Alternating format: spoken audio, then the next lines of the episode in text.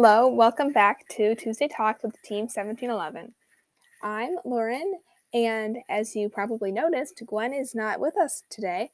Due to conflicting schedules with our guests and between Gwen and I, I am going to be doing the intros and the conclusion of this podcast, introducing our guests, and Gwen actually did the interviews with our tech captain, Grady Luyt, and our programming lead, Gabe Seaver. Both went to the Grand Rapids competition this past weekend and absolutely crushed it, of course. And we wanted to chat with them in particular because Grady, as the tech captain, has um, really hands-on experience to all the different facets of what happened to the robot throughout the whole competition, as he's involved in drive, team, and the build of the robot, and has put in so many hours and has so much experience. And Gabe is our head programmer, so of course he's incredibly important to the competitions. And furthermore, he was chosen to move on in the Dean's List process, which is very exciting because it's a very selective process. Of all the incredible, amazing people who are on our robotics team, it's so competitive, and it really shows how much small details and a real commitment to excellence are required to move on in this process. And so, of course, we love all of our team members so much, but we really wanted to congratulate Gabe for being selected because this is out of our hands at this point, and it's a really cool acknowledgement of everything that he's done for us. So without further ado, Gabe, our programming lead, and Gwen. Okay, I am here with Gabe Seaver, who recently went up down to the Grand Rapids uh, competition. So Gabe, how does it feel being back? Uh, it feels very good. It was a very long weekend. Yeah. Um, so we also had the exciting news that you progressed further in Dean's List. Do you mind giving us an overview of what that means? Yeah. So I was, when I was nominated by the team, uh, I became a Dean's List semifinalist. And so during the award ceremony, I was announced as this regional uh, uh, matches uh Dean's List finalist. Awesome. And what exactly is the Dean's List? Uh, the Dean's List is um, a scholarship or award opportunity for uh, students who demonstrate uh, FIRST ideals. Awesome. That's very, very exciting. Um, and then how did the competition go overall with the team? Uh, the competition went pretty well. Uh, we hit a low point in the middle of the qualifying matches with problems with the radio, but we climbed back up to fourth place in the end. That's good. How did you guys fix the issues with the radios? Uh, I was not a part of that. Yeah, okay. I saw that you can work on the robot during the competitions, right? Did you have to program anything yourself that needed fixing during the competition? Yeah, so Friday night, Um, I'd wanted to work on a two-ball autonomous mode, um, and essentially it seemed like the whole team was against it, but slowly I'd convinced everyone uh, to let me work on the robot. So I did some testing, uh, stayed up till one forty uh, writing code, and then the next morning we got two-ball autonomous oh, working. Nice. It was great, but sadly we didn't get to use it in oh, matches. That's a bummer.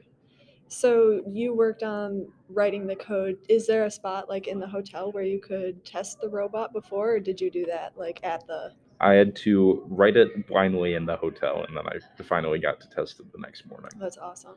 I mean, it was just a great competition. Mm-hmm. Everybody seemed really happy to be there.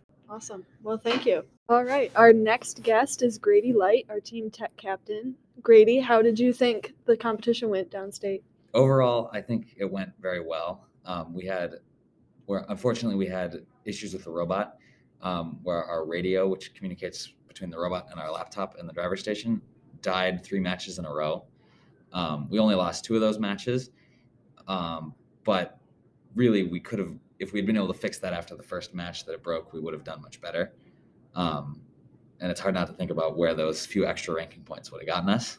Um, but we finished the qualification match fourth, fourth overall. So uh, I was pretty happy with that ranking.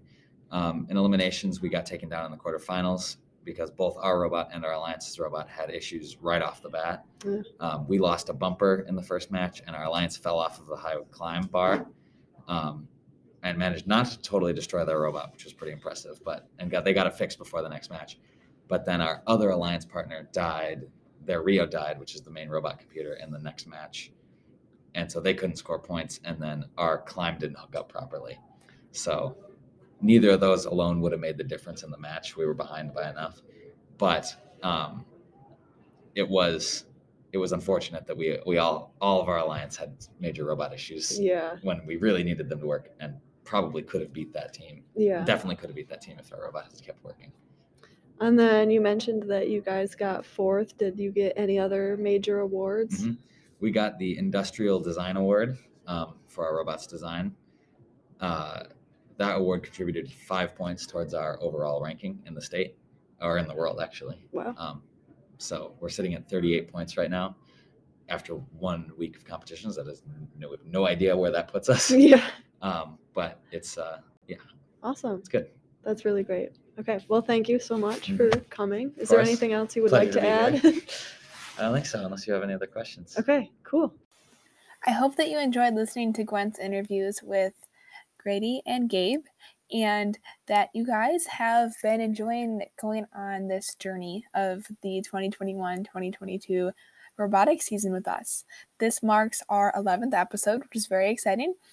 And Gwen and I are excited to keep moving forward and keep bringing you guys new content while we also update you with a similar structure on how events go. Maybe we'll also bring a microphone and some recording equipment once we actually are able to travel down to competitions and get some interview segments with people from other teams, maybe some judges, maybe some mentors, and, you know, maybe ask the robots to make some noises for us when we're at some competitions and put those in there just so you guys can get an idea of the atmosphere. Um, we do have an upcoming event at West, and we are looking for parent volunteers for that as well. If you really want to come see us in person, that is going to be Saturday the ninth and Sunday the tenth. I'm not sure which days are going to have um, needs for volunteering and availability for people to actually watch the match, but look out for an email from Missus DeZoo, and we would so appreciate it if you guys would come watch. So getting back to my original point, if you guys have any feedback on what you would like to see from the show moving forward and anyone you think that should be interviewed or any kind of structure or maybe kind of games that you wanted to add to the podcast, we're going to leave an open-ended question on our Spotify and Anchor posts for this podcast.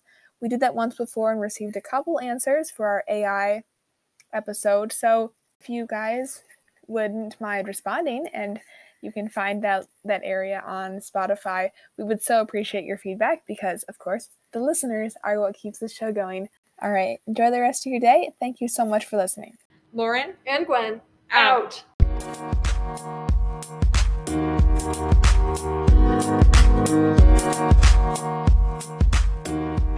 out.